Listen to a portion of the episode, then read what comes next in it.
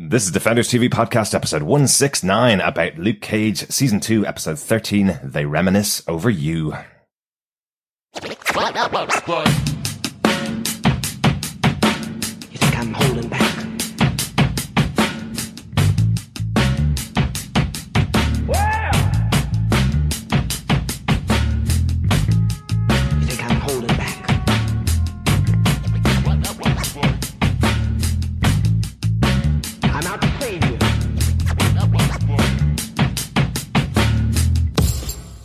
Welcome back, fellow Defenders, to our spoiler-filled discussion of the season finale of Luke Cage, Season two, Episode thirteen, They Reminisce Over You.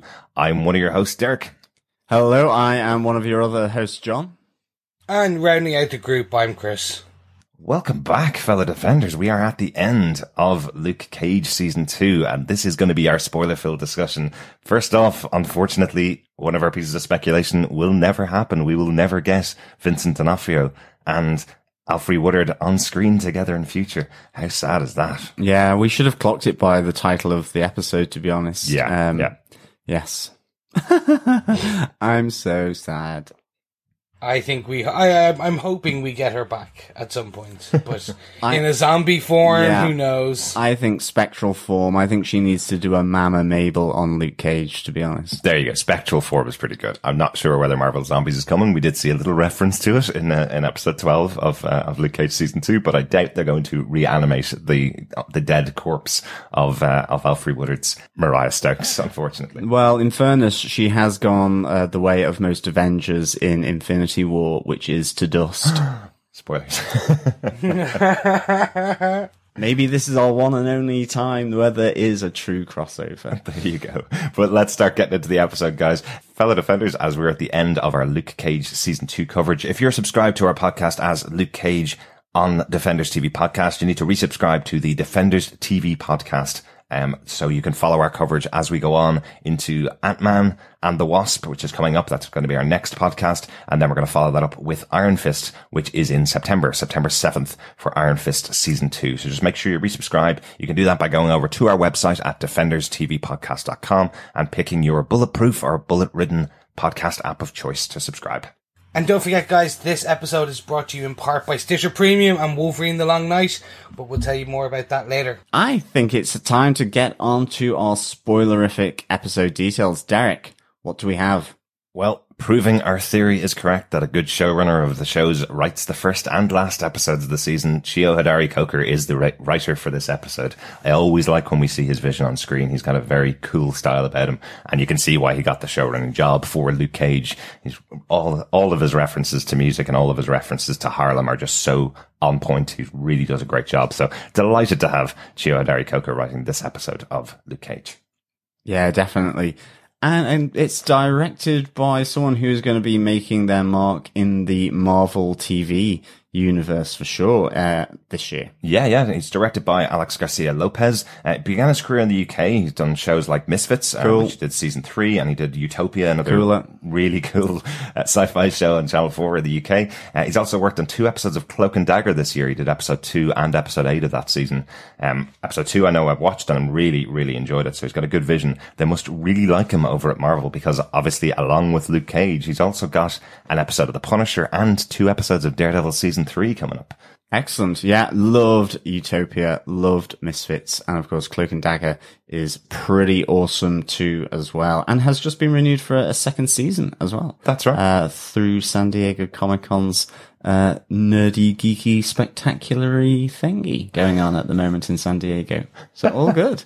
Going on at the moment, two and a half weeks ago as we released this episode, unfortunately. Well, that is true. That is true. We are recording slightly ahead of time. Yes, yes. Wonderful summer holidays. John, do you want to tell us what they gave us with your synopsis for the episode? Sure. With Mariah on trial and remanded at Rikers Island, crime and violence returns to the streets of Harlem as the other gang leaders go to war. In prison, Mariah adapts to her new circumstances, gaining power over the other prison factions, and goes to extreme measures to cover her tracks, as she orders the murder of all her former employees, including her trusted P A, Alex. Meanwhile, as the street war rages, Luke takes a new approach to protecting Harlem, after a visit to Pops by Shades, who suggests that Luke Cage should prevent a new crime boss from taking over in Harlem. Whilst Luke visits Carbone to secure peace in Harlem, another crime boss, Bushmaster, recovering from his Nightshade use with the help of Tilda, chooses to return to Jamaica. Before he leaves, he tells Tilda that Stokes must burn. As Mariah and Ben Donovan make plans for her defense in court, she is visited at Rikers by Shades, Tilda, and Luke Cage. As Shades rues what could have been, one visitor, Tilda Johnson, says goodbye to her mother and the Stokes name with a kiss laced with the slow-acting poison. As it takes hold, Mariah dies in the arms of her Boy Scout and final visitor, Luke Cage, and is then cremated at the instruction of her daughter. In her will, Mariah leaves Harlem's Paradise to Luke Cage. As he takes on the mantle of the new sheriff of Harlem from the roost of the club, Misty Knight looks on, worried that Luke will follow in the gangland footsteps of Mariah Stokes. Excellent synopsis, John. Ran a really good episode. A really, like, a proper ending episode for this season. This felt kind of epic. It felt like the kind of final scenes of The Godfather spread over this hour and nine minutes. It's the longest episode of the season. It really did feel like it's coming down to this moment of Luke Cage is now the Godfather. Very much so. We get to this point, a... a A Luke Cage that I did not think we would ever get. Absolutely. It's a choice. It that's certainly probably is. That's probably the best way I can put it, which is it's a choice right now in that I don't know if it will work. I don't know whether it will alienate people. In Coker, we trust, mm-hmm. because he has given us two fantastic seasons so far. So you haven't steered us wrong so far. You've done pretty good. Each season is getting better, so... This is where you want to take it. Okay, let's do it. Mm-hmm. Well, let's get on to our bullet points for this episode. We'll get into our final wrap-up at the end of our episode. Uh, bullet point number one, Mariah is the new black. Look at you riffing off another Netflix show. I thought it was there for the take, and I couldn't couldn't refuse it. Yes, but we see Mariah in court explaining that her family built the wall around Harlem and using this as a way that she thinks she's going to get off on this case. There's some really interesting stuff in this tiny little courtroom scene. We see Ben Donovan trying to use some tactics against the judge where he's kind of saying, you know, this is an upstanding member of the community. Remember, she's also a member of your society from college. As if that's going to get him off. I thought that was really ballsy of him in the middle of an open course to actually play on this privilege angle for Mariah. Um, but it doesn't work. She does get sent off to prison, not before she uses a really interesting global warming metaphor for how she's been protecting Harlem. Once again, this cool way that Mariah has of not actually admitting to being a criminal, but saying she is. She's saying that the Stokes family have always protected this city. Without me, the walls are going to fall down, and so is Harlem. But she's not actually saying it. She's not saying that she's the one in charge of all the criminal gangs. Yeah, and the great thing just after the, the courtroom scene is just pure, utter uh, chaos and violence on the streets of Harlem as well. So mm-hmm. really, really interesting uh, that actually things have gotten worse now that Stokes is in court and at Rikers. Yeah, yeah, exactly. No, I, I love this, inter- the, the, the cuts between, as she's saying all this, we see... bodies spewed. We see Misty, oh, another gunshot v- victim. Mm-hmm. Not that she would go, uh, another one, but you, you get my meaning. The pain is on her face. Um, very much, I, I, I loved this scene. I did not expect them to put her in Rikers. Mm-hmm. I expected her to get on bail of some kind. So when they go, nope, you're remanded, go get your ass in there. I'm like, ooh, okay, this is going to get interesting. And that's exactly what happens, because we get a Styler attack the second she's kind of in there. Yeah, it's like, and they take out a, take out a guard immediately, uh, stabbing them with a shiv and, and taking them down to the ground. Uh, interestingly, it's not only the Stylers. They actually say, one of them says, Carbone says hello just before she's about to stab Mariah. So it's actually a Styler and an Italian from the Italian gang who have been paid, obviously, to kill Mariah as she arrives. The attack is stopped by Sunflower and another faction within the prison. Uh, find out that Sunflower is actually one of Mama Mabel's former prostitutes uh, who was sent to prison after uh, a raid and has been left out in the cold by Mama Mabel. And that's why she's going to go after uh, Mariah and make her pay for the sins of her family, just like Tilda's had all throughout the season and just like Mariah's had throughout the season. So it looks like it's going to go bad, but hey, this is Mariah. Don't ever count her out. That did, did look like a pretty scary moment for her. But uh, yeah, Mariah just slits another throat and uh, sets herself up to be the king, the kingpin of crime within the female side of Rikers. I love this. I thought, aside from the, the, the ending that we got, I did expect this orange is the new black, like, storyline in the next season. I was like, oh, cool. So she's going to be in Rikers running Harlem from inside Rikers. Mm-hmm. I was like, this is going to be, that'd be really cool. It's good. Oh, no. Okay. She just killed that person. Oh, they, sh- okay. No, fine. And then the ending, we'll get to the ending later. But Absolutely. Wow. Seeing Mariah not only take an approach where she's reaching out to the likes of, uh, Shades, she's reaching out to everyone. And then all of a sudden goes, actually kill everyone else. Mm-hmm. And she put, like, that was brilliant because, essentially, what we do get is she's cleaning house. Absolutely. Anyone who's ever worked for her uh, is in danger. Mm-hmm.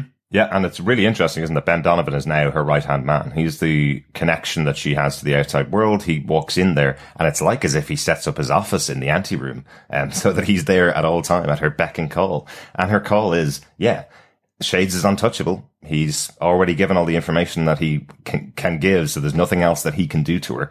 But everybody else could turn and that could give more information and make the case worse. So she comes up with this concept with the help of Ben Donovan that Shades is the one to blame, that she can actually say, well, you know, I was an upstanding member of the community and then he used sex and used his abilities to turn me into an evil person. So I'm the victim here. Blame Shades. That's going to be her concept. And in order to support that concept, she's going to kill everybody else in the city who isn't protected by attorney-client privilege, who isn't protected by blood. And then she also spares the only other person that turned on her, which was Sugar, because yeah. his wife gave her clothes when she needed them. What a great moment. Which moment was that, by the way? Was that season one? No, it was this season. It's... It was just after the brownstone had been uh, burnt down and they were on the run from Bushmaster. Mm-hmm. Um, cool. Yeah. Yes, yes, yes. Okay, now I remember. And okay. Interestingly, she completely slagged off the choice of clothes that his wife gave. She was like, these rags that I'm wearing, but still allowed her to spare Sugar's life. Okay, so kindness does help when you're dealing with uh, psychotic uh crime lords. Yes, good to know. Especially good if you're to going know. to become a snitch or turn on your crime boss, make sure you give them clothes and be kind to them and then they'll spare your life. Yeah. Someone who wasn't spared, unfortunately, is Alex, her P A. Sad, sad death for Alex uh, as he tries to plead with Tilda to, to hide him out in her shop. Um, we thought he was just going to go off and be a minion to another crime boss in the city, but we find out that he has just been manipulated by Mariah. He did want to get away in the past, but never had the ability because Mariah always has the way of pulling him back in and making him think that she was going to last forever in Harlem. Yeah, it, I, I thought this was really sad. I, sad because of the character. I, I had kind of really high hopes that he would be developed further in, in this season, and I, I guess... Uh, the writers just didn't really particularly have any plans uh, around him other than uh, for certain plot points uh, mm-hmm. and moving some arcs forward. Uh, and, and that's just purely because I think at the end of season one, he, he really kind of uh, latched onto what he was doing for Mariah. And we have Mariah in this season saying, you know, Alex is loyal. Mm-hmm. Uh, you get a genuine sense that she is fond of him. And so... It is a massive shock. I, I, I was really uh, upset that Alex got the, the old one two from uh, Mariah.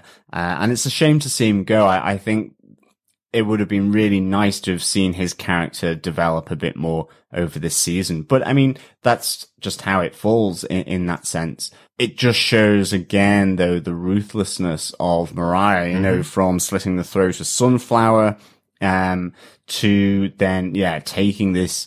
massively uh, extreme gamble and risk, to be honest, to kill all the former employers and associates and acquaintances uh, that were around Harlem's Paradise yeah. uh, that could potentially uh, give her up uh, was massive. And again, yeah, I loved Ben Donovan in this uh, episode. I-, I thought he really came out as this loyal attorney for her, um but just how he he played it, you know, loyal to the end, which I suppose a lawyer has to be, even in uh administering, you know, the final will. Yeah yeah lawyer to the end, I think we we had previously thought was Ben Donovan, but uh, yes, he is quite loyal in here. He does carry out her wishes pretty well, but I'm sure that's because there's quite a big paycheck in it for him.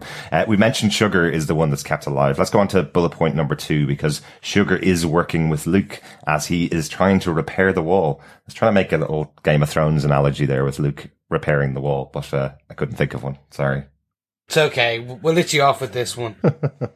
Yeah, I really enjoyed this. This, especially that scene where we see like Luke protecting the mother and daughter from the shootout on the street, mm. and we see like the. I still find it funny every time the Korean guy, I believe it was a Korean, was shooting him, and he just continued to shoot him, and that look of panic is just like, oh god, yeah. He's bulletproof, and it's just like at some point you're gonna learn. I know. We even get that called out later on as well. Mm-hmm. Everybody doesn't believe the myth; they all try and see if the myth is true. And that's his, his moment with Carbone later on. This was interesting. Obviously, you see like D W packing up Pops. Because it's like, it's getting too hot here. Yeah. It's like, this is not a place we can stay. And one of my favorite bits of production in this episode, I thought D W was smoking a joint or something while he was packing up his stuff, but it's actually the smoke coming off the bullet-riddled holes of the sweatshirt that Luke Cage is wearing as he walks in, because he's just literally been shot just outside Pop's Barbers. Smoke coming out of every hole in the in the sweatshirt. I just thought it was so well done. We haven't seen it really at all in any of the seasons as far as I remember. I don't remember him having a smoking sweatshirt. Sweatshirt on, but really cool. Yeah, no, that was a great bit bit of production here. I mean, ultimately, yeah, Luke the, then tries to go to bring the peace back to Harlem. In this moment, in, in Pop's Barbers, Shades arrives, mm-hmm. um, and effectively, this is where he plants a seed in um, in Luke, uh, which is, you know, maybe you should replace Mariah, maybe you should prevent Carbone and Bushmaster from taking over her mantle in Harlem.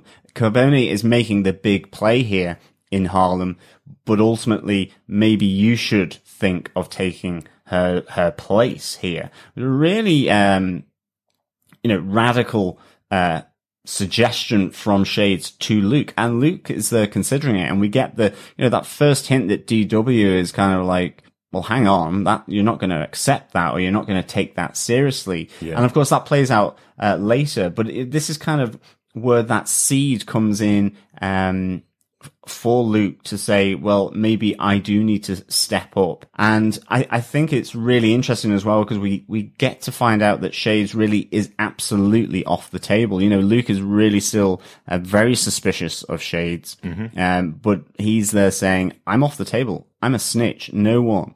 No one wants to work with me. Everyone wants to probably kill him. You know, he is off this table. He has shot himself uh, in the foot. But um, with this, he goes to um, the Italian uh, area of of New York.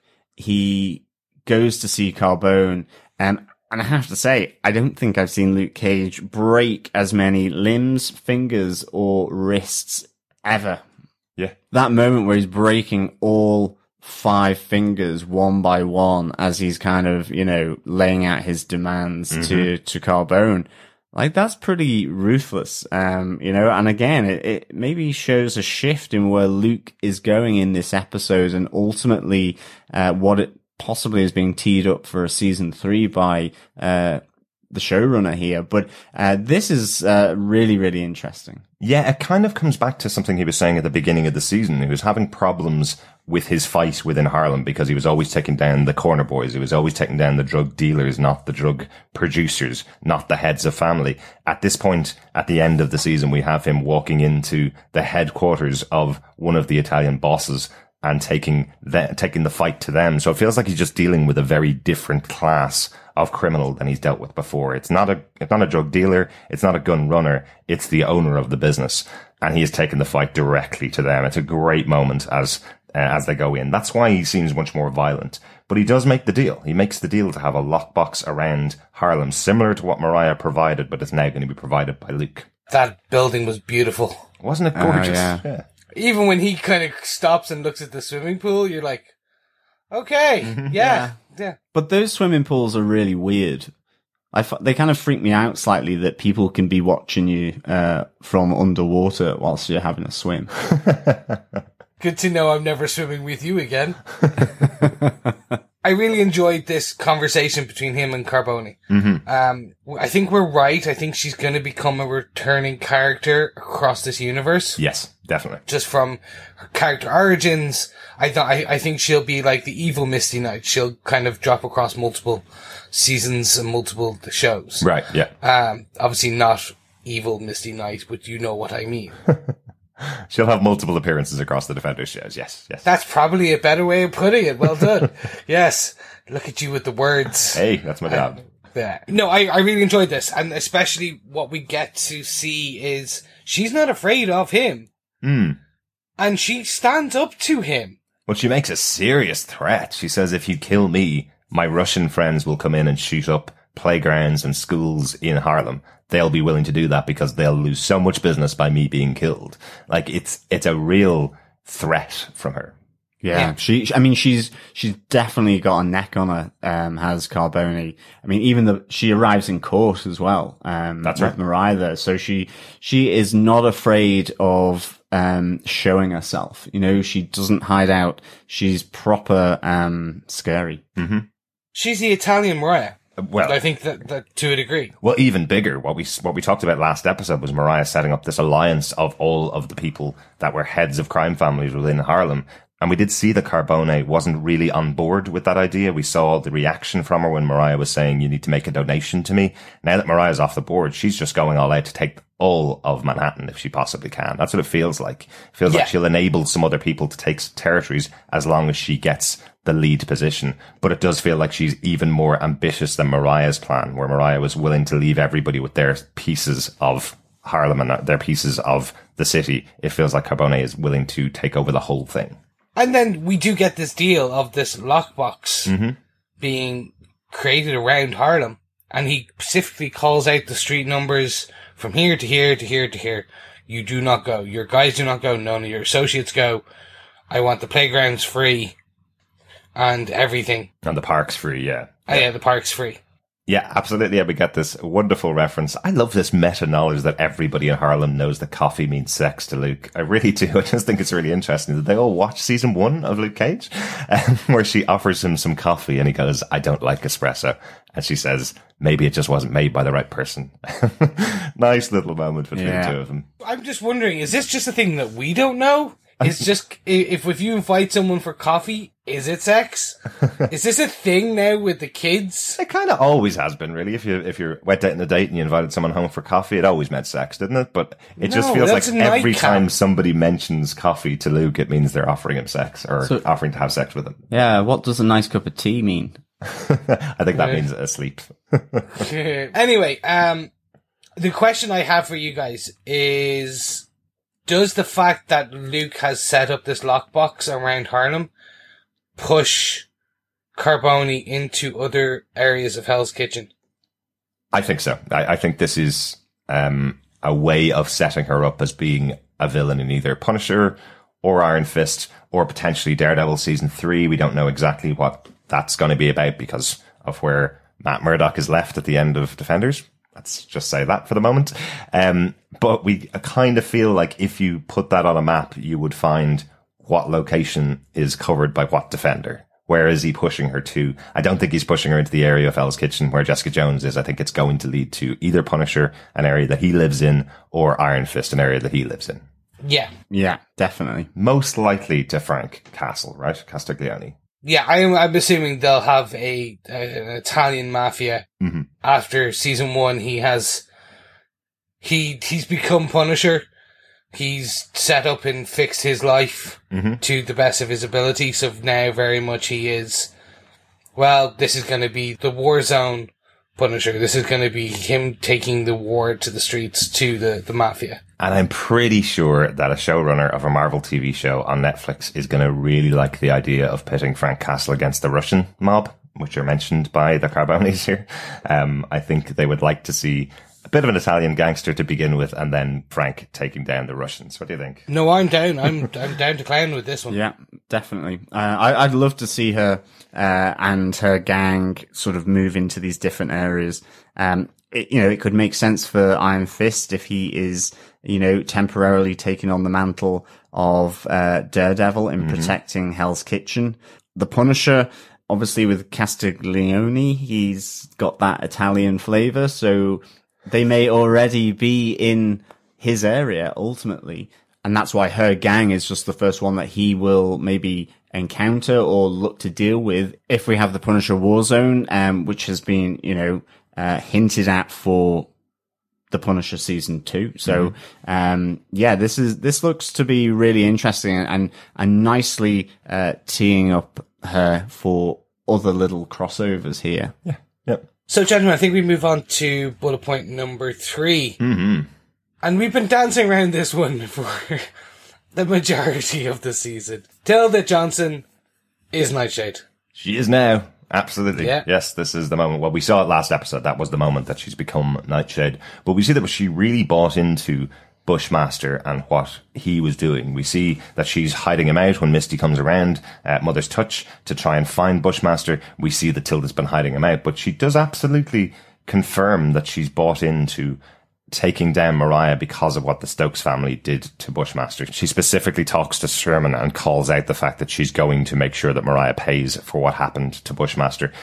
And must admit, very cool that they stuck with their guns on what they said about Bushmaster taking the huge dose of Super Nightshade last episode. They stuck with their guns, and we have a Bushmaster who is almost crippled. He can hardly walk, and she talks about the fact that his mind is going as well, and he needs to completely rest and recuperate and get himself off Nightshade by taking small doses of it, like the way you get off heroin by taking methadone, a, a small doses of it that'll help him to recuperate.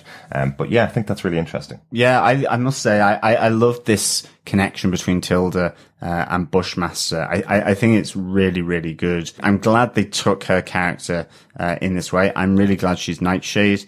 Um, I, I think for me, the great thing here is that, you know, Bushmaster came in so strong, powerful, confident, uh, taking on the Stokes, taking over uh, Harlem, you know, confronting Luke Cage, you know, the heart uh, and soul of Harlem. You know, we have that crescendo moment of Bushmaster where he is in the roost of um, Harlem's Paradise.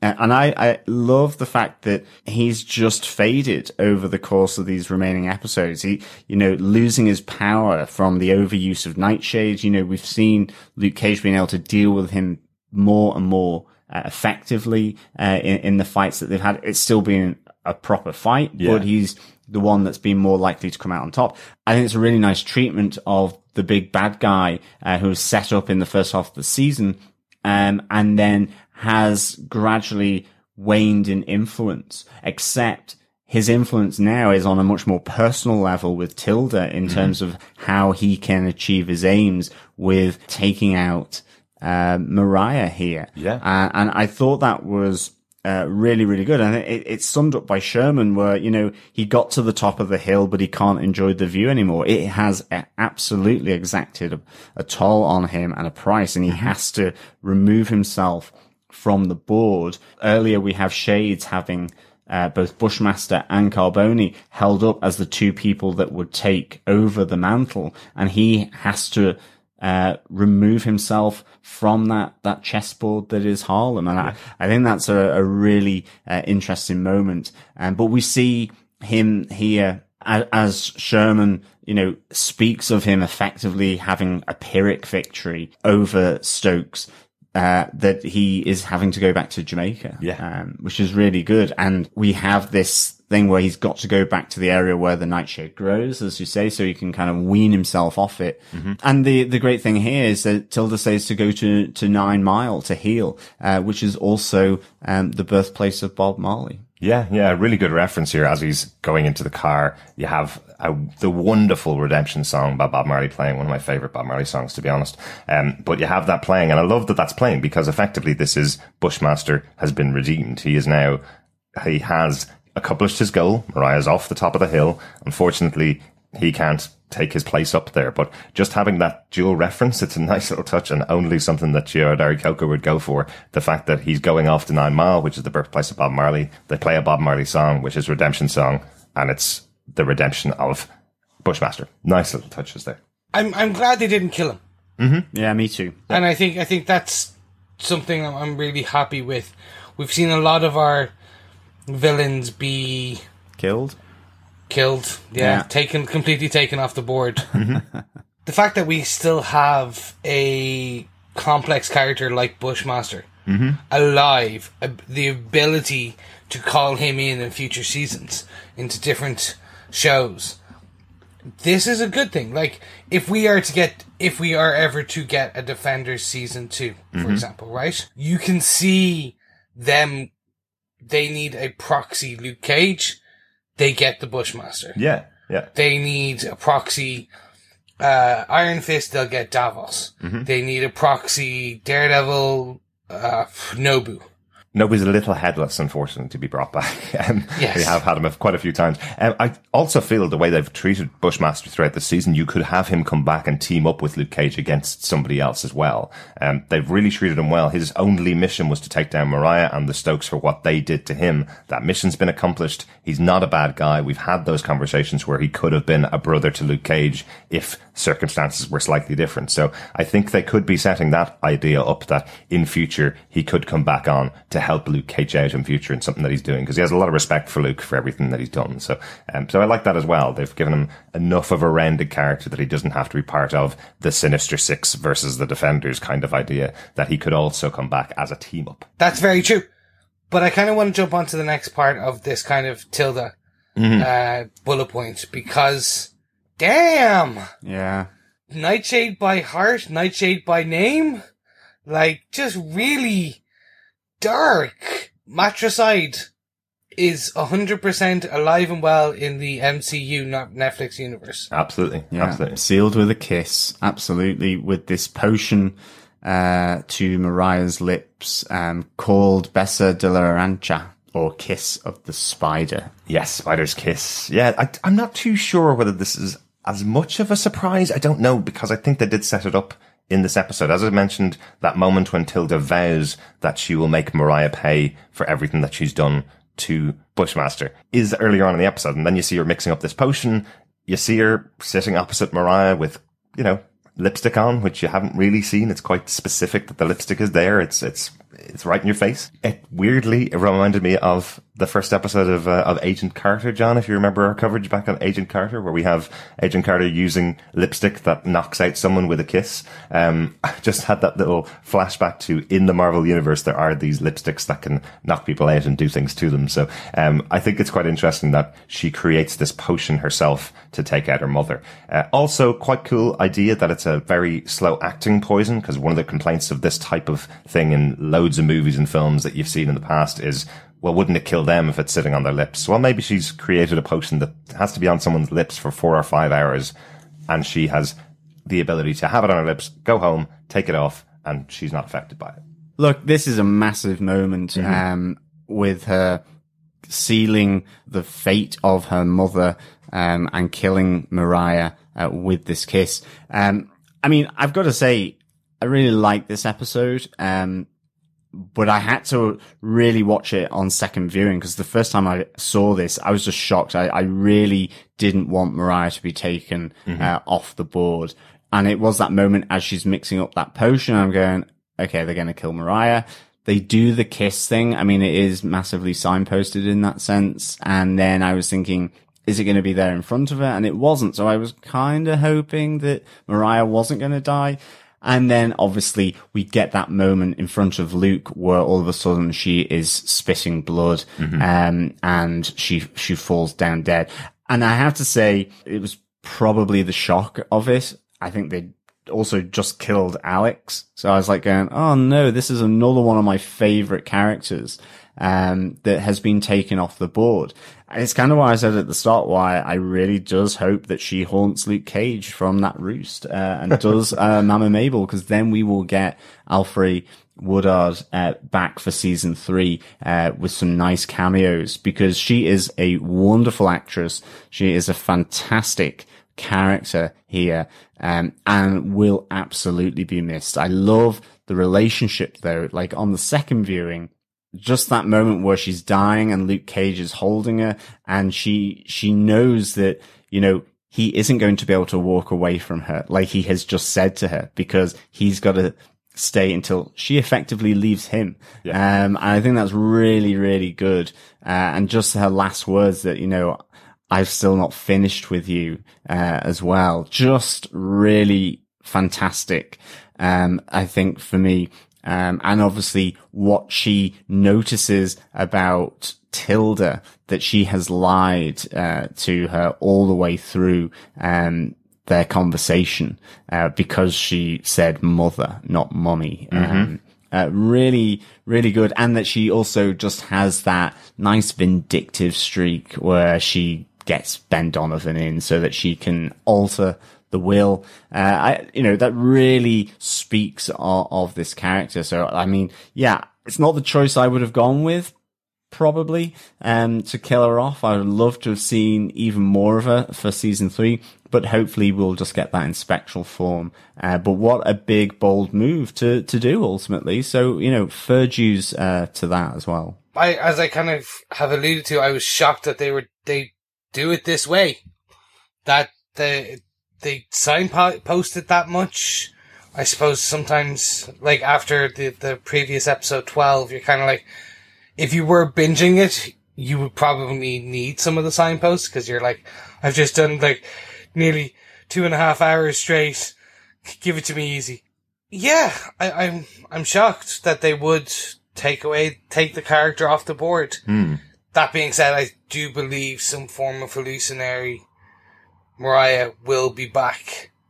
Uh, as I said, that spectral form where she comes back and she's haunting, quote unquote, Luke. Uh, because he was pretty dark as he sits over her uh, and watches her die. Mm-hmm.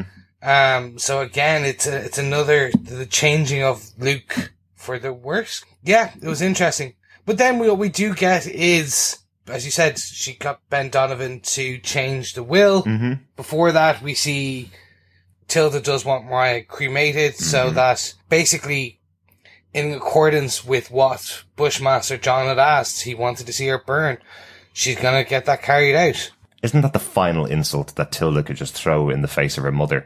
You know, this is a woman that thought of herself as the Queen of Harlem. She must have expected, like, a funeral where she's lying in state and every member of Harlem is coming to pay their respects to her body in an open coffin. That must have been the way she thought she was going to go out. You even hear it from the person who's worked with the Stokes family for years, the funeral director. You even hear it from him. Is this the standard funeral coffin that you're that we're going to be providing for? We've got these great options for you. And you just see Tilda going, burn her, want her to be cremated, and I don't care what happens to the ashes. It's a real moment of, and screw you too, Mom. You're getting nothing that you wanted. You're not going out any way that you wanted. Yeah, I mean, because we even get that moment from Sugar where he goes, I know the lady was evil, but she protected Harlem, you know, mm-hmm. and he, he gives the story about how the Stokes family, you know, after a promising football career, uh, really looked after him and so on. Uh, you know, again, it's, um, the means to justify the ends and, and how you fall down on that, really. Yeah, yeah. And for the Stokes, the means to justify the ends of a safe Harlem were absolutely valid. Um, and for them, they didn't feel that they were doing anything wrong mm-hmm. in effectively running Harlem almost like a, a small country uh, of its own and being their protector and defense and all king and queen, you know, the, the these aspects. So uh, really interesting. Yeah. Um, 'cause it feels like Tilda's effect- effectively saying she's not going to be buried in the family plot beside Cornell and beside Mama Mabel and beside Pistol Pete. She's just going to get a pauper's grave, which is all she deserves in, in Tilda's head. It's really like a gut punch if there was still one to the spectral form of Mariah. Yeah, it's interesting. Whether she would be able to do that, depending on what the will says, is another matter. Brand new handwritten will that didn't have any reference to her funeral arrangements in it. No, so. that's true. That's true. Um, but again, as well, I think I like the moment, um, both when Mariah's slowly dying from the poison and as well, um, before that with, with Luke and then through the will, um, just how she recognizes that Luke will protect Harlem, loves Harlem as much as she does mm. in a different way, you know, and with different means, but that might become a little more blurry uh, moving forward. Yes, it might, because, again, this also feels like a little bit of a punch in the gut to Luke that he doesn't know is coming. A very slow punch in the gut, we'll say. Uh, the will is read from Ben Donovan, where we find out that Mariah has actually removed her daughter from most of the will. All she's gotten is Cornell's organ, so she can go off and play music as a pauper if she wishes to. Um, her money is going to the Family First organization to turn it into a Family First foundation and create a legacy for Mariah. And everything else, oh, the whole title deeds and everything connected to Harlem's Paradise is going to Luke. And as Mariah says in confidence to Ben Donovan, which he doesn't share with Luke, this is to take Luke down because it will affect him. It will change him.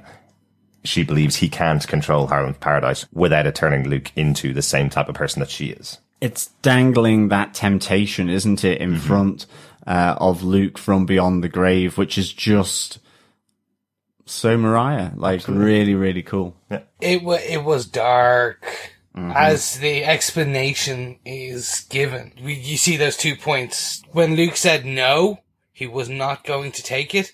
I was like, oh, thank God, oh, okay, like this is not the desecration of the innocent that we get. I had to point out the language that's used in that scene uh, after we just watched it, because what Ben Donovan asks Luke is, do you want it? Not will you take it? It's do you want it? And Luke says, no. Yeah. And then he says, it should burn down. Not, I'm going to burn it down. Yeah, he, no, I agree. He is the owner according to the will. He can do whatever he, whatever he wants to with it, but he's being asked, do you want it? He doesn't want it, but he's going to take it. And what should be done with it, it should be burnt down, but I'm going to run it. It's it's a really interesting language used there to kind of say he's an unwilling participant, but he's still going to follow along with effectively her plan.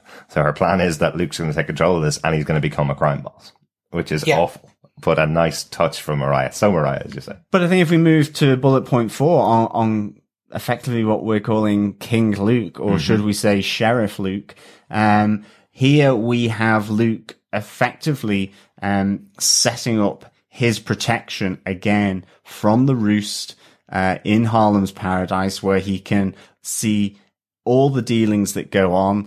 This time is like like a hawk. I can see what's happening, so I can move on them and so on. But it is this clouding. It is this moment where I think we get the um, the fantastic awesomeness of D W questioning what Luke um is to do. And I mean, handily enough is that effectively D W says you need to get out of Pop's Barbers. You cannot become or, or do what you want to do in this way uh, from Pop's. This is Switzerland. It is neutral and it should always remain so. And I am going to, you know, use the money I've got from the merchandise uh to to to lease it and to keep it as a barber's. And I, I think that's really, really nice, because we do, we, you know, Luke, man, you've changed, and he is changing, or he's looking to approach it from a different way. And we don't know how that will corrupt him, change him, or whatever. But here, the spirit of Pops, you could argue the spirit of old Luke Cage and how he was influenced by Pops, Uh, lives on through D W mm-hmm. in what he wants to do with Pops. And I think that's a, I think that's a really touching, uh, really good moment uh, for this character, um, which I really, really enjoyed, because, again, I was a little bit freaked out with what they were uh, doing with Luke Cage here. Mm-hmm. Um, and, again, it was only with the second viewing, and I think with discussion about this idea that there's an element of the Daredevil storyline of Shadowlands mm. coming in here about the people you've been after, you try and replicate, and how that changes you and, and affects you ultimately, which is in itself, I think, going to possibly, if that's the way they're going, massively interesting. And so that's why I'm like, okay, I can get that. I can dig that. Uh, I like what stories could come from that for sure. It's just really interesting. And again, I think it's just a really bold choice of the showrunner, Chiro Hodari Coker. Um, and, you know, fair dues, because um, maybe the choices I would have done would have been slightly tropey, but um, there we go. Um, that's why I'm not a showrunner or a writer on one of these shows. Uh, but it's really interesting seeing this change where with Luke. Interestingly as well, Sugar almost finds himself back where he started, mm-hmm. uh, despite leaving the employ of, um, of Mariah after the, uh, Rum Punch massacre. So again, this is, this is fascinating stuff, I think, uh, for this series. Um, and it does get my juices flowing for season three. Totally agree with you. I love the idea that Chiyokoko could be pulling from the Shadowlands storyline, the idea of power corrupts, but absolute power corrupts absolutely. That whole concept of you think you could do better in this position. Well, here you go. You've got it on the plate. You think I couldn't, I don't have to be a villain to run this city. Well, hey, how, how about you have a try? It's really cool. That change in D W is great. D W has been throughout this series the comic relief. He's always been there in the background, seemingly just trying to make a buck just to get by at the expense of Luke in on a couple of occasions. But we see he's been saving it all up, and his opportunity here comes when he says he's going to buy Pop's barbershop, you know. Um, the line that he says to Luke, which is, so you think becoming a boss of crime means you're not going to become a crime boss? Well, you're not the man I know. He says to him all of this stuff, and he says to him, you can't talk about business. You can't come back here doing anything else other than getting a haircut. But Luke still walks out, and you can still see the pleading in D W thinking that by him saying this to Luke, it actually would change Luke's mind. But Luke still feels if he's put himself in this position, he can lead Harlem to a better tomorrow. And is then told, well, then you're Harlem's Trump, right? Yeah, exactly. And he calls him Luke Corleone as well. So mm-hmm. it's a bit of a, a, a diss coming from D W here, but it's because, you know, he is genuinely surprised, shocked that Luke is moving in this direction. Mm-hmm. I am very excited, perturbed, apprehensive. I haven't sorted through these emotions yet because setting Luke up as the next effectively gang boss, mm-hmm. although he calls himself sheriff, it's such an interesting take that exactly as you said, like, absolute power corrupts absolutely. And the next season will either be beautifully amazing or will fall very flat. It's going to soar so high or it will kind of just stumble. You're so negative, Chris. We've got a whole great template in the Shadowland books for this concept of Luke Cage taking over the city of Harlem. So there's there's a great storyline there that they could be doing in season three. So let's let's be positive. This could soar really well.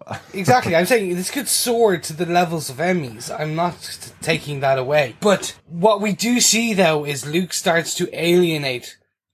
From this point already, alienation of Misty, alienation of Claire. That changes everything. Yeah.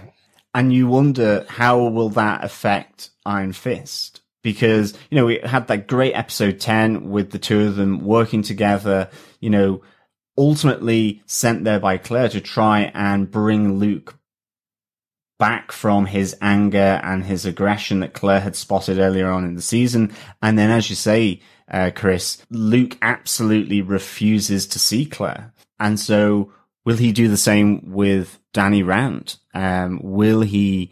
Will that affect their relationship? Can they uh, be as uh, fun as they were in episode ten? Because Luke ultimately uh, is taking on a different, maybe bigger responsibility here.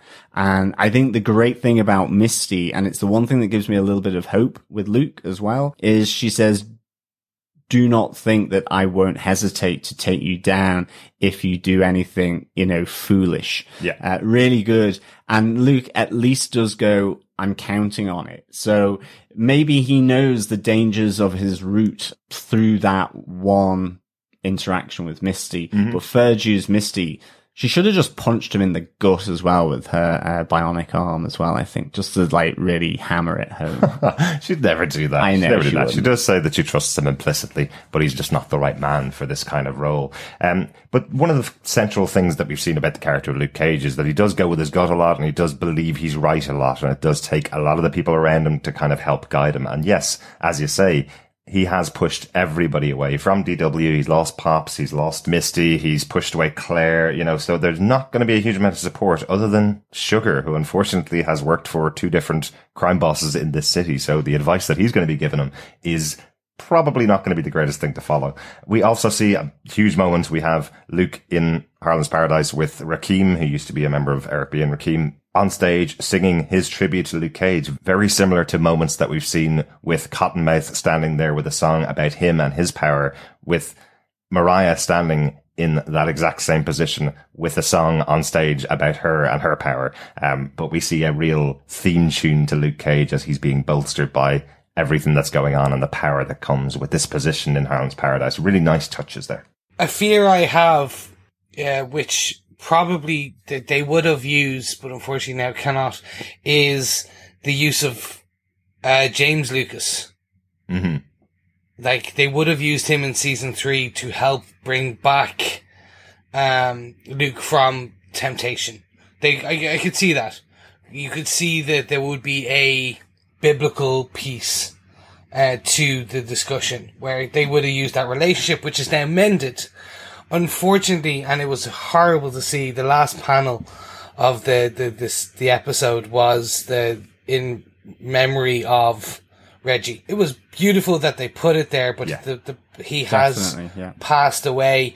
So I'm wondering if that will affect some of the plans. I think having the show close out with his, his speech to Luke uh, from earlier on in the season, I think actually worked really, really well. I don't think you could have done anything better to close out the show, where you've put Luke on a path that could be to dark power, that could be to darkness, underlining it with a conversation he had with his father earlier on in the season, where he's given him that advice of how to avoid that dark path, regardless of whether Reggie Cathay had passed away during the filming or not. I think that was a lovely way to close out the season. But yes, seeing that final photograph of of, uh, of Reggie Cathay and, and the R I P to him is a lovely tribute. Yeah, no, and I just I, I wonder if they would have used him in season three. Claire brings together him, Misty, Danny. Like, you get this intervention almost moment. Mm-hmm. Yeah, I mean, I was wondering with that the the final speech from James Lucas, you know, his father, as you say, hints at, you know, you have to be mindful, careful of letting this power corrupt you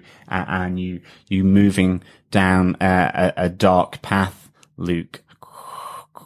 Uh, but what I think one of the things here as well is maybe it's Bushmaster who can come back and say, what are you doing? This isn't you. Or is it more that maybe the Defenders season two, all the other Defenders have to come back, team up uh, to take down Luke Cage mm-hmm. as he gets more power crazed, because uh, you know Sh- Shadowlands has other heroes coming in to try and persuade Daredevil uh, to change his, his his method, you know, effectively. Yeah. So you never know. Um, this could this could turn out really interesting. I think there's loads of different ways that this could go. So, gentlemen, I think that's all we have on King Luke. So let's bring it into our final bullet point for this season. Mm-hmm. Misty gets her shades.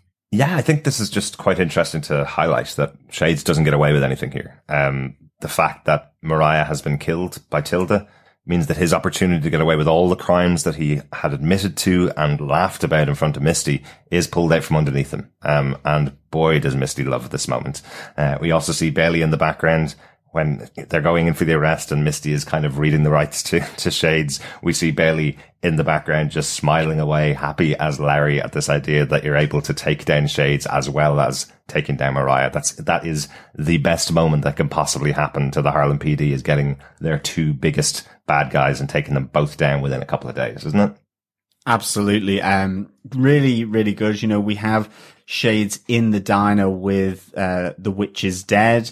Newspaper headline, so good, as he's learning uh, of Mariah's death, um, and his, you know, his breakfast or his, his dinner is, is rudely interrupted by Misty. And, you know, that confident swagger that we saw in Shades. Yes, he knows he's off, um, off the table in terms of being able to be a, a kingpin in Harlem, but that swagger that he had when he was sort of spilling the beans as to what happened, you know, when he was laughing in that interview with, with Misty, to this moment where he's like going, you still can't touch me. Um, and I love how Misty breaks it to him with, um, well, you alienated your legal counsel before she got to the fine print. Mm. Um, and ultimately, um, yeah, without a conviction, that was the condition of the proffer. Uh, and as such, Mariah is dead. There is no conviction. It doesn't stand. And all his crimes are now able to be prosecuted with the full force of the law.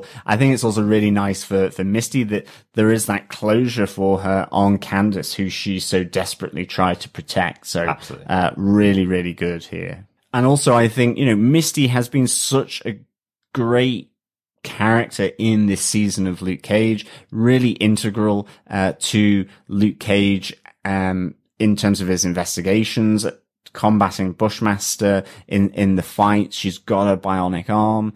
Uh, that it's it's nice that she has this moment, I think, um, where yeah, yeah. she can get her man. Yeah, this season really felt like a bit of a, a two-hander between Luke and Misty Knight. They felt like both of them had a lot going on within this season. Their their storylines interacted a huge amount, but it wasn't just dependent on Luke's storyline. He was sometimes her sidekick throughout the season, which is really, really good. one hundred percent, one hundred percent. I can't say much more outside of what you guys have already kind of talked about. What I did really enjoy was Shades still smiling as he was let out, as mm. it all kind of, he noticed what was happening. Yeah, I think that's the real ironic smile, isn't it? Because this means he's going away for a long, long time. His confession with the laughter shows zero remorse for all of the crimes he committed. He was so cocky and so confident, sharing all of the people that he was involved in killing over the years. And now, because that's not something going to be used against Mariah and going to be used against him, it absolutely shows the real side of Shades to any court and any jury. He is going away for a long, long time. I'm hoping he doesn't. I like the character of Shades. Oh, we love the character uh, of Shades. We, we, all, we all love the character. Yeah, so I'm yeah. like... I'm I'm hoping he comes back for season three. I'd like to see him as a prison right-hand man to Kingpin. We liked the idea of having Mariah Dillard on screen with Kingpin uh, when we talked about it last episode. Hey, if we can't get that, maybe we can get Shades and Kingpin on screen together. Oh, that would be nice. Yeah, no, mm. that would be really good. So, gentlemen, I think that's about all of our bullet points for this episode and this season. Mm-hmm. So before we move into our final defense of season two of Luke Cage, does anyone have any notes? Yeah, a couple of little notes here um, about the episode. I really liked seeing the fact that we had the new district attorney, Blake Terror, back uh, from his appearances in Daredevil Season two. If you remember, he was working with the former D A uh, who was trying to take down the Punisher. He's now taken on the job of D A. Um, it's kind of cool because he is a comic book character. Blake Ter- Terror does have some major moments in the comic books, as we talked about during Daredevil Season two. But I love when they bring in a character just for two or three moments to show how connected these universes are. And they've done such a good job throughout Luke Cage Season two of connecting everything that's gone before, really. Uh, just having references to other characters and other things that have gone on within Hell's Kitchen much more than they did within The Punisher, much more than they did within uh, Jessica Jones Season two as well. So uh, hopefully this is a vision of the future of these Marvel Netflix shows, being able to use those characters. They're all filming in the same area at the same time. Do what the C W does, except on a higher budget and with better writing. Make these characters cross over a bit more, make them go onto the sets of each other's shows a bit more, just to show the size of the city. I think that's, I think we, you, we will start to get that now, because as you can see from this season in particular, the ending of this season, I should say, of this season in particular, we're losing characters left, right and centre, so the crossovers will happen. Mm-hmm. And that's why we're pretty much all sure, or, well, we're aligned between our thinking that Carbone will be in following shows. Yes. Because yeah. you don't cast a fantastic actress or actor uh, for these roles and then not use them again for years. Exactly, exactly. Yet we have that nice little moment where, you know, Luke Cage puts his stamp on the picture that now hangs on the wall in the Roost, uh, and we see Biggie Smalls being replaced by Muhammad Ali, mm-hmm. uh, which is really nice. Um, Much more inspirational character for me. Yeah, and I, that's exactly what I would have thought. You know, someone who really inspired, I think, whole communities. Mm-hmm. Uh, so really interesting choice. And again, maybe another little bit of a hope that Luke does realize the position he's in, does realize um the temptation and the challenge that has been laid down by Mariah Stokes from beyond the grave. Absolutely. And importantly, another boxer just like Luke. So, of course, that would be a very inspirational character for him. And just a final note, I have to say, my favorite soundtrack to, to a fight sequence throughout this season as Luke is snapping arms and legs and... uh fingers in the Carbone residence listening to Payback by uh, James Brown. It just felt so perfectly in there for this episode. Really cool. That's it for our notes on this episode. I think it's time to get to our defends. First up, Chris, do you defend Luke Cage Season two, Episode thirteen, They Reminisce Over You? Oh, yeah. I, I do for what, for its potential. They tied everything up neatly. There was no loose ends I could see from the season, so I wasn't unhappy with the way it transpired. Mm-hmm. It's probably the best way I can put it. I don't know. I still need to sort through a lot of my emotions for this se- for this season as mm-hmm. a whole. As like when you take a full view of it, I can tell you right now though it is better than season one. Mm-hmm. It's up there in the top three, probably top two seasons of the Netflix shows for me. Um, it really is. We got a lot of depth, we got a lot of intrigue, we got a lot of great characters. Just the ending threw me off. And I don't know, and I like, we talked about it, the Shadowland possibility is amazing. Like, the, the, the possibilities this opens up for not just for Luke Cage Season three, but for Daredevil, for Punisher, for, can you imagine Punisher versus Luke Cage? Mm-hmm. Yeah. Like, that would be amazing. He'd certainly need to find some other weapons than guns, wouldn't he? Well, no, no, no. We Well, actually, yes, yes, yes. Just lots of big shotguns. Just constantly, like, giving internal bleeding. It, this this could be what you get, which is the Defenders Season two is everyone teaming up to go after Luke Cage. The possibilities are amazing. Exactly.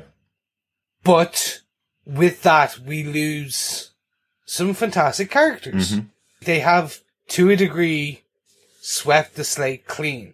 Very much so they cleaned house in this episode.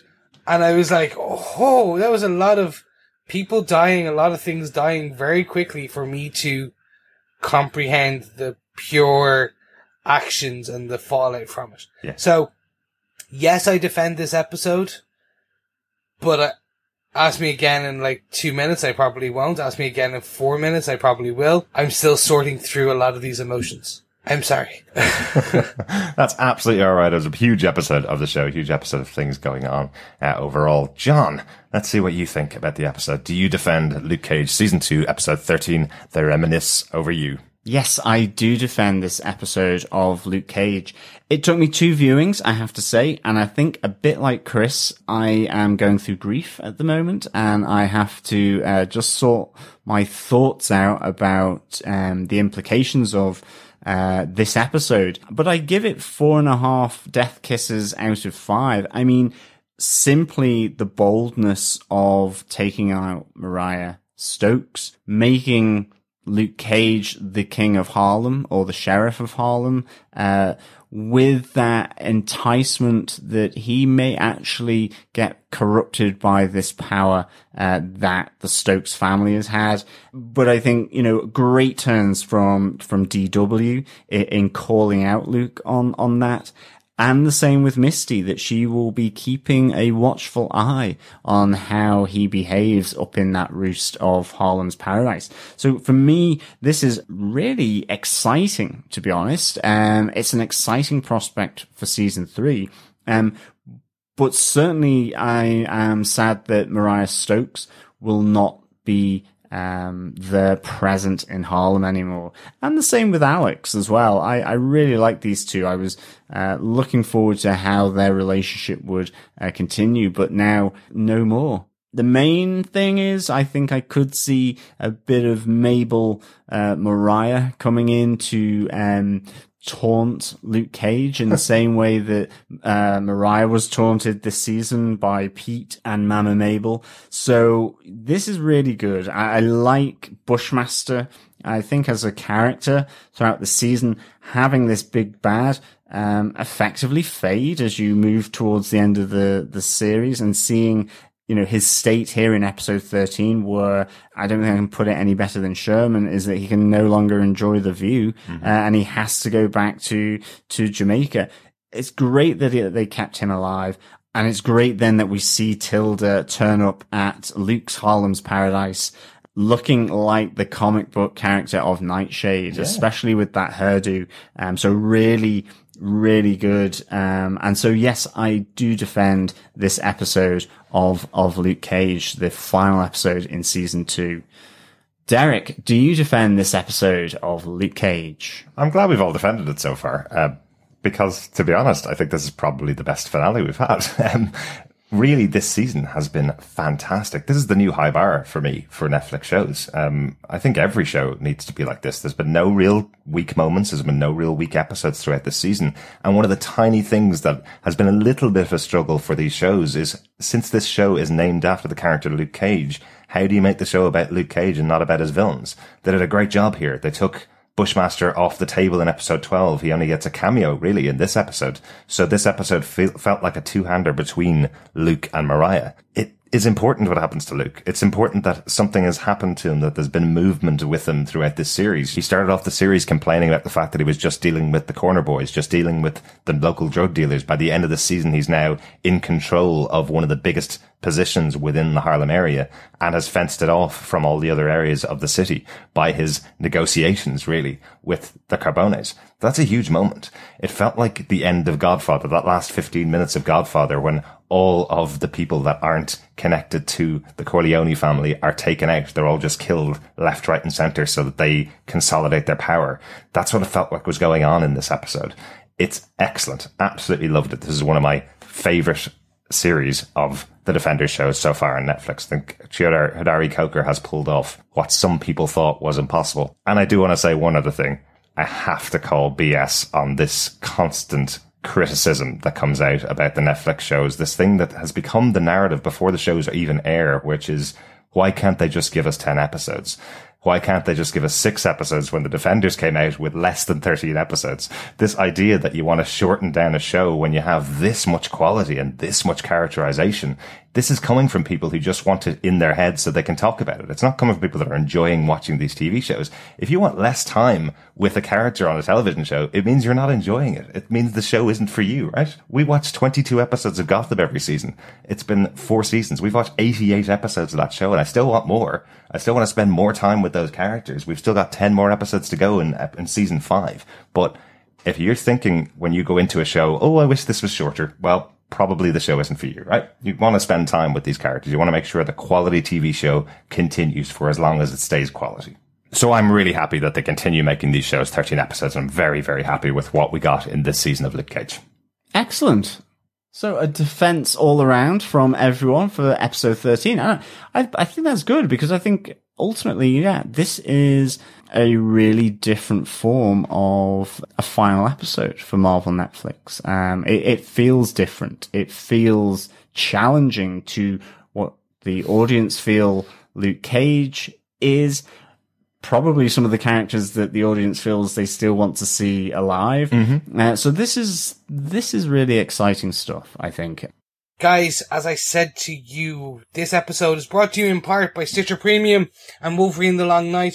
You like podcasts, we know you do, you're listening to us. You like comics, we know you do. Do you know what? Get your ass over to Stitcher Premium and check out Wolverine the Long Night. It's a fully scripted podcast, ten episodes, with the fantastic Richard Armitage as the titular character himself. It's fantastic, and you know what? The more you listen to it, the more they'll create, and who knows, maybe even get some additional superhero podcasts along the way. But you need to be part of Stitcher Premium to check it out, and you know what? You can get a month's free Stitcher Premium on us and the beautiful guys over at Stitcher just by going to stitcher dot com forward slash premium and then entering the code DEFENDERS. Absolutely. It does really support the podcast. So thanks so much to all of you who've signed up so far. That offer is available until September. So this is probably the last time we're going to mention it because we are shutting down the podcast for a couple of weeks uh, in between now and the start of Iron Fist, which starts on the seventh of September. And with that, let us go on and see what feedback we have. Um, our final feedback of this, our coverage of Luke Cage Season two. Our first piece of feedback came in by email through feedback at defenders t v podcast dot com from Doug Green, who sent it to us on the twenty-eighth of June, so just after the show aired. And he said, she went full Cersei Lannister. That was cold. I'm guessing that's Tilda's kiss to her mother. That's what we should have put in. If we wanted a Game of Thrones reference, that should have been the one we used instead there you of the, go. the one. There you go. Yes, absolutely cold as anything, for sure. Uh-huh. And I do want to apologise again to some of our fellow defenders who haven't had the opportunity to get their feedback in on time for our final episode. We do understand we just have to, unfortunately, record these a little differently at the end because we're we are all going away on holiday, so we're all taking a little bit of a break. So uh, if you haven't had the opportunity to send in your thoughts, you can go over to our Facebook group at facebook dot com slash groups slash Defenders T V Podcast. We have spoiler posts for each of the thirteen episodes of this season of Luke Cage Season two. Uh, put your thoughts in there and we'll happily discuss them with you after the podcast. Podcast is finished up. But our first piece of feedback on Facebook is from Louis Jesus. John, do you want to take that? Yeah, he says, I'm not sure how to feel about the last episode. Didn't fully understand the path that Luke Cage took at the very end or why he had to. With that said, I still very much enjoyed this season. Thank you, Louis, so much for the, the feedback here. I think I, I'm with you. Certainly on my first viewing, um, it really felt slightly strange to see Luke kind of becoming a proto-bad guy in a way, uh, moving away from the spirit of Pops uh, and from the barbershop. Uh, but I think ultimately um, it could be a really major move uh, to look at this character in a different way and see um, how, you know, he is similar to Mariah Stokes in the sense that he has Harlem's best interests. And now he is doing it in a way that the Stokes have done. Whether he can do that perched on that roost in Harlem's Paradise differently to the way Stokes did it, I think that's a really interesting way to see and develop and explore this character. So um I agree with you. I think it's uh, a tough one to kind of um initially digest. Um so totally with you on that. But yeah, this season uh really, really good. Thanks so much for that feedback, Lewis. That's uh, really good. It's interesting to see that you're on the same side with, with Chris and, and John after watching the final episode, that you can't sort the feelings out because it is quite a significant moment that happens with Luke there. And I think it's a great setup. It's a nice cliffhanger almost for season three without actually being a cliffhanger. If we don't continue with a season three of Luke Cage, it's a nice moment to have him sitting in that perch over Harlem. But it's a great moment to kick off season three and the next time we see Luke Cage. Really cool. Jim Carrey over on Facebook also had this to say. I finished the season, but I can no longer say that Iron Fist Season one is the worst of the Marvel Netflix series. Maybe if I got one installment per week, it wouldn't have seemed so dragged out. As it is, because of schedule and interest level, this one took me longer to finish than any Netflix series. As of episode seven, the main bad guy had the lamest power and origin and accent. I watched with English subtitles to follow along. Also, as of episode seven, like in many of the other series and Luke Cage Season one, I think I would have been happy if another baddie had been introduced. Thank you for the feedback, Jim.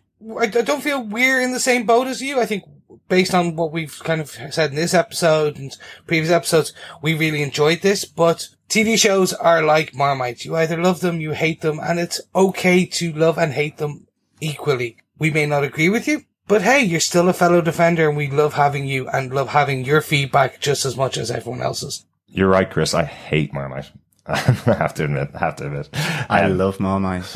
Not so keen on that Vegemite stuff now. No, no, not at all. But I think, yeah, I think that's the thing, and that's the pleasure of how these Netflix shows are done. They are intended for different audiences and hopefully get a crossover audience between each of them. You know, we still know that Daredevil is pretty much the highest watched of all of the Netflix shows, And we know that Luke Cage crashed the internet when it started on its first season, as they reference a couple of times throughout season two of Luke Cage. It crashed the internet when it opened up its first episode because a show like this hadn't been directed towards the black community on Netflix before. So by having that, then suddenly you create this kind of power within the show. So it doesn't mean it's for everybody. It means that something new is being produced. So absolutely understand that, that this one wasn't for you, Jim. Hopefully you'll be back in with Iron Fist season two.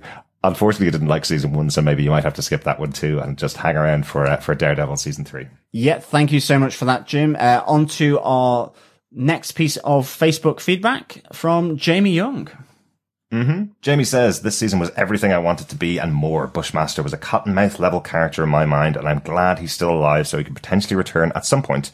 Mariah has surpassed Fisk as my favourite Marvel villain, which is really saying something, as I absolutely adore Fisk. The storytelling here was fantastic and kept me guessing throughout. So many powerful character moments. I admit that I didn't like that Luke took over the club at first. I expected him to give it a, give it to Tilda, but after some reflection and a second watch, it makes sense. It was a surprising twist that all hell would break loose with Mariah behind bars. I now think Luke made the right choice, even if he does seem to be playing with fire. I was afraid this season would be Luke versus Diamondback part two, and I'm so glad I was wrong. Loved everything about this season. You know, we could have the shortest podcast in the world if we just recorded that feedback from Jamie. That was exactly how I felt about this season. Every single point that you've made there, Jamie, is right aligned with mine. I love how Mariah has surpassed pretty much all of the other villains. It does, it is a bit of a function of the fact that she's had twenty-six episodes of the show. She was in episode one of season one of Luke Cage. She was in the final episode of this season. So she's had the most time to develop on screen, and they've given her some amazing things to do. And I think she really has surpassed Vincent D'Onofrio's Wilson Fisk, who will be back for Daredevil season three. So maybe he'll get some more wonderful moments. Yeah, absolutely. Thank you so much for that uh, f- uh, feedback, Jamie. Uh, it's really good to hear hear your thoughts. And our final bit of feedback over on our Facebook group comes from uh, Robert Phillips. Such a good episode, he says. The daughter slaying her mother with a kiss. The hero stepping into the dark and suggesting a cozy relationship with Misty, who's always been tied to the spirit and line of the law. Switzerland is reborn.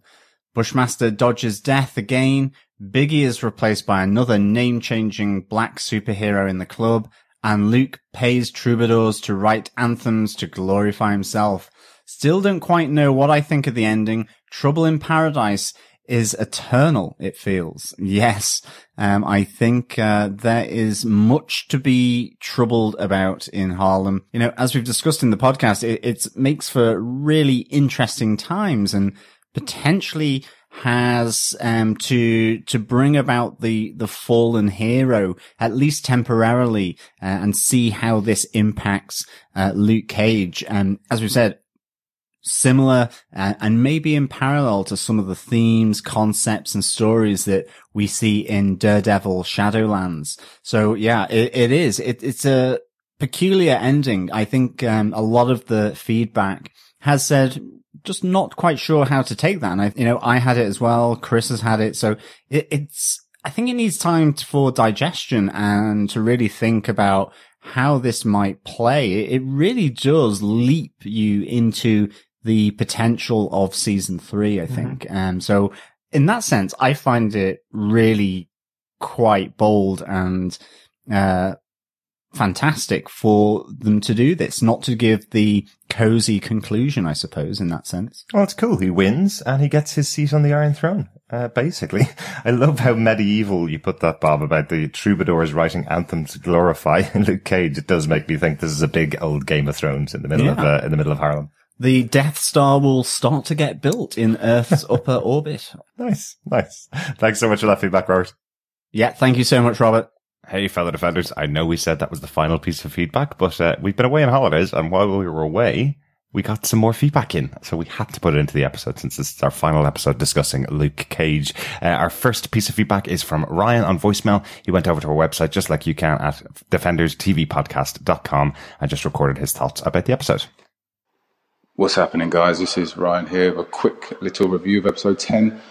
This episode was amazing, and I really enjoyed it. We've been waiting for this episode ever since this season was announced and that they confirmed that Danny Rand would be part of this season.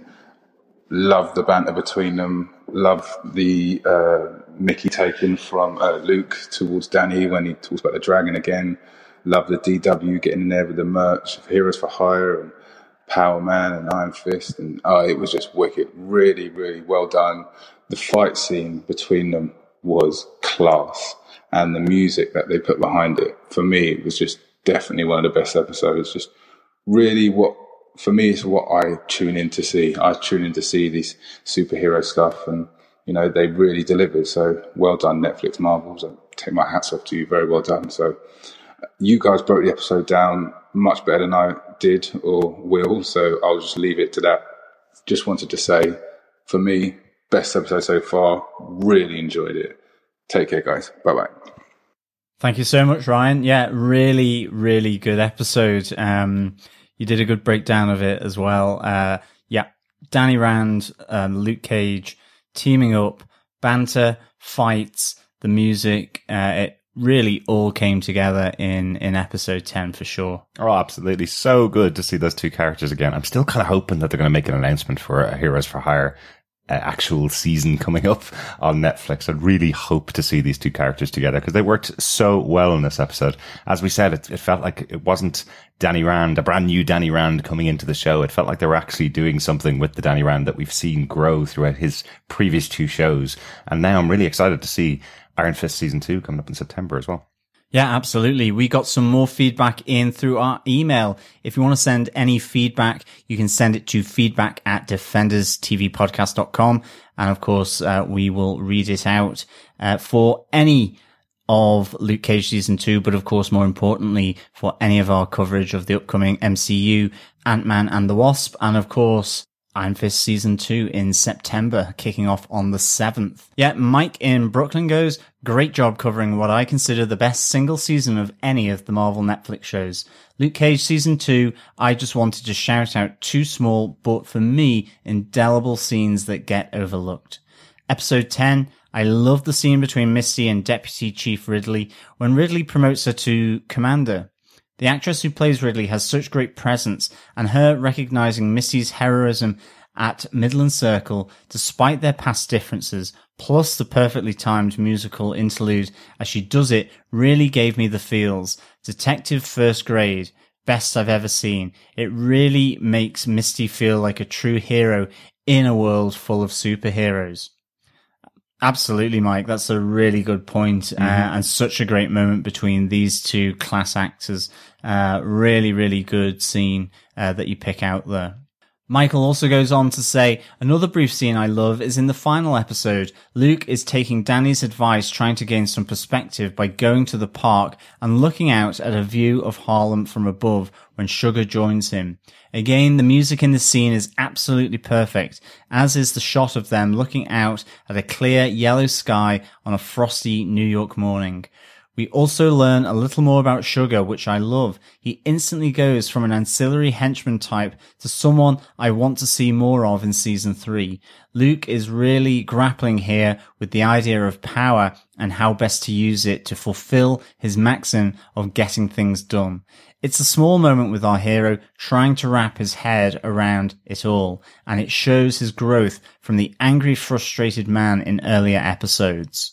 That's a really, really good point, Michael. Yeah, I think that moment with Sugar does actually help to, to kind of assuage some of the fears that I talked about earlier on in the episode uh, about Sugar being the one that could be the guiding hand for Luke, since he's been the one working for two previous mob bosses or crime bosses in Harlem. It does kind of help to know that the reason he went into this was because he was helped out of a bad situation and helped out of uh, the loss of his football career um, by Mariah and by the Stokes. So it does help that he has got that base and that heart behind him, that he, that now that he's actually working for somebody that is trying to help Harlem, that he might actually be a better influence than I'd actually said. So really good, really good scene. It is a beautiful shot over New York as well. Yeah. And finally, Mike goes on to say, hope this wasn't too long. I admit I was at best lukewarm about season one of Cage, but have really done one hundred eighty thanks to season two. Props to Coker and his team, and special props to Alfre Woodard, who is a total force this season. Mm-hmm. She probably wouldn't be but she should be nominated for this role. Some of the best acting in all of Marvel, period. Mike in Brooklyn. Thank you so much, Mike. I absolutely echo uh, your words there about Alfre Woodard um, playing Black Mariah. She was in fine, fine form, um, and an actor at the top of their game, to be honest. Oh, yeah. Um, and yeah, it would be so good to see her nominated uh, in this role. Um, come awards season at some point uh, in, in the future for sure. Thank you, Mike. And to officially close out our feedback for the second time uh, this episode, uh, we also got a final voicemail from Ryan about uh, about the season. How you doing, guys? Ryan here. Just want to give a quick overall review of uh, the season two of Luke Cage. For me, I liked it. Um, I think I liked the first half of season one better than I did this.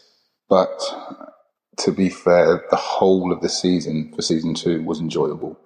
Um, didn't obviously enjoy the second half of season one of Luke Cage, but I'm not the only one. A lot of people thought that, so there's no surprise there. For me, I like the fact that Misty Knight had a massive part to play in this, that Claire is not so big in it. You can see the definite change in Luke, and season three will be interesting to see what kind of path he goes down, especially now he's got the club, and the scene at the end with Misty, what, how well done was that? It's amazing, with shutting the door and the Godfather uh, link between them. Really good, really well done, guys. And the changing of the picture from Biggie to um, Muhammad Ali, like amazing. So overall, really, really, really enjoyed the season. I know people say it was a bit of a slow burner for them, but I don't think it is. We don't get these seasons all the time. We ha- wait over a year between them, so I'll happily have a bit of burning episodes or burning time between episodes. But all in all, well done, Netflix, Marvel. Really enjoyed it. Guys, thanks for all your information, and see you soon on Iron Fist. Take care. Thanks so much, Ryan. I think you're totally on the same page as me. Yeah, I really loved this season. Absolutely enjoyed having the time spent with all of these characters again. It's it's always special when you get a show like this that comes along and you get to actually experience it, enjoy everything that's going on. The twists and turns in the episodes were great. Having a huge moment like Danny and Luke meeting up and it being as enjoyable as every one of us wanted it to be. Having Misty being a really central character throughout the show. Definitely. Shades and Mariah together throughout this season have been fantastic. Not to mention the introduction of Tilda Johnson, who was great in the show. And also a much earlier episode that you almost forget about, Colin Wing with Misty Knight. That moment between the two of them together was fantastic on the screen. I'm so excited to see, again, Iron Fist coming up in just over a month's time, where we're going to see those characters working together again and see those relationships build. It's really, really good. Yeah, I completely agree, Ryan. It's such a good um, season this season. And I think it certainly, for me, stands up to the first half of season one of Luke Cage, where we really got a tour de force from Mahershala Ali uh, as Cottonmouth. And I think we've got it again here with Alfre Woodard, um, who was phenomenal as as Black Mariah. Um, some really great characters that are brought absolutely to life. Plus, as you say, with with Misty, um, with Danny Rand coming in, uh, such um, a really solid, consistent, well-paced, as far as I can say, uh, from my view, um, season. Um, for me, it really would be up there with uh, Jessica Jones season one. Yeah, thank you so much, Ryan. Absolutely. And thanks once again, Defenders, for sticking around with us for this entire season of Luke Cage. We'll drop you back into the normal show for our regular goodbyes to season two of Luke Cage. Bye. Thanks so much to everybody for the feedback that they've sent in throughout this season of Luke Cage. Uh, please continue to send in your feedback to feedback at defenders t v podcast dot com, or as I mentioned, go over to our Facebook group at facebook.com slash groups slash defenders t v podcast, and we'll discuss anything with you over there about any of the series so far. Yes, and remember to stay subscribed on your podcast catcher of choice to Defenders T V Podcast. Please as well, rate us, leave a review, and sharing that love is sharing the podcast uh, as well. Thank you so much for all the feedback as well. Please come on over to the Facebook group uh, to carry on the conversation about Luke Cage or any other Marvel Netflix character as well. fellow Defenders, we'll be back with our next podcast in early August, as we'll be reviewing the twentieth M C U movie, none other than Ant-Man and the Wasp. It's taken a bit of time, but that's because it's still not released in Europe right now due to that damned socky ball soccer event called the World Cup. Yes, we've been asked about this many times. It's been released on the third of August in Ireland and the U K, so uh, we'll hopefully have our podcast about that just after the uh, the movie has come out. Yeah, absolutely. And then we will hopefully be returning to comic books with our new series, Strange Tales on Defenders T V Podcast. Yes, following on from our coverage and dipping our toe into the comic book world with the Doctor Strange Damnation event, with our fellow podcasters over at Into the Night, a Moon Knight podcast, Sons of the Dragon, the Immortal Iron Fist podcast, and Ghost Rider podcast, uh, we are going to dip our toes, our foot, our leg, maybe even get in fully into the swimming pool of comic book uh, reviews. We'll be looking at the new Doctor Strange series uh, written by Mark Waid, which follows on from The Damnation, as well as the uh, Marvel Digital Originals that link in with The Defenders. So that is Jessica Jones, Daughters of the Dragon, and Luke Cage. And of course, um, it wouldn't be amiss to also connect in my two co-hosts' favourite characters as well, uh, Nick Fury, who shared with Doctor Strange on Strange Tales. And of course, there is Spider-Man, Chris's favourite web-slinging buddy, uh, who was co-created by uh, Steve Ditko, who also created um, Doctor Strange. So it will be strange, it will be weird, it will be wonderful, uh, and it will be very much comic book led as well. Absolutely, and the good thing about it is we have obviously done our Summer of Strange and Summer of Spider-Man movie coverage in the past, so we do have a little bit of pedigree on our Strange discussions and our Spider-Man discussions, but we will be bringing Nick Fury into the fray because of his shared history on Strange Tales, and hey, because of my love of him. Uh, we won't get a huge amount of com- comic books done between now and the next big series that we're going to be covering, because as we've announced many, many times and mentioned now many, many times on our episodes, our next big series is Iron Fist Season two, which will be coming out on September seventh of this year, just in a couple of weeks' time, really. Yeah, absolutely. But we hope you can come join us for Ant-Man and the Wasp, Strange Tales, and, of course, Season two of Iron Fist, all on Defenders T V Podcast. Thanks so much for joining us, fellow Defenders. We will talk to you really soon. Yes, thank you so much, and yeah, ta-ra until September seventh. Yes, I'm off to put on some big, bright, poisonous lippy, uh, and after that, I will be back with you soon. Bye. You think I'm holding back?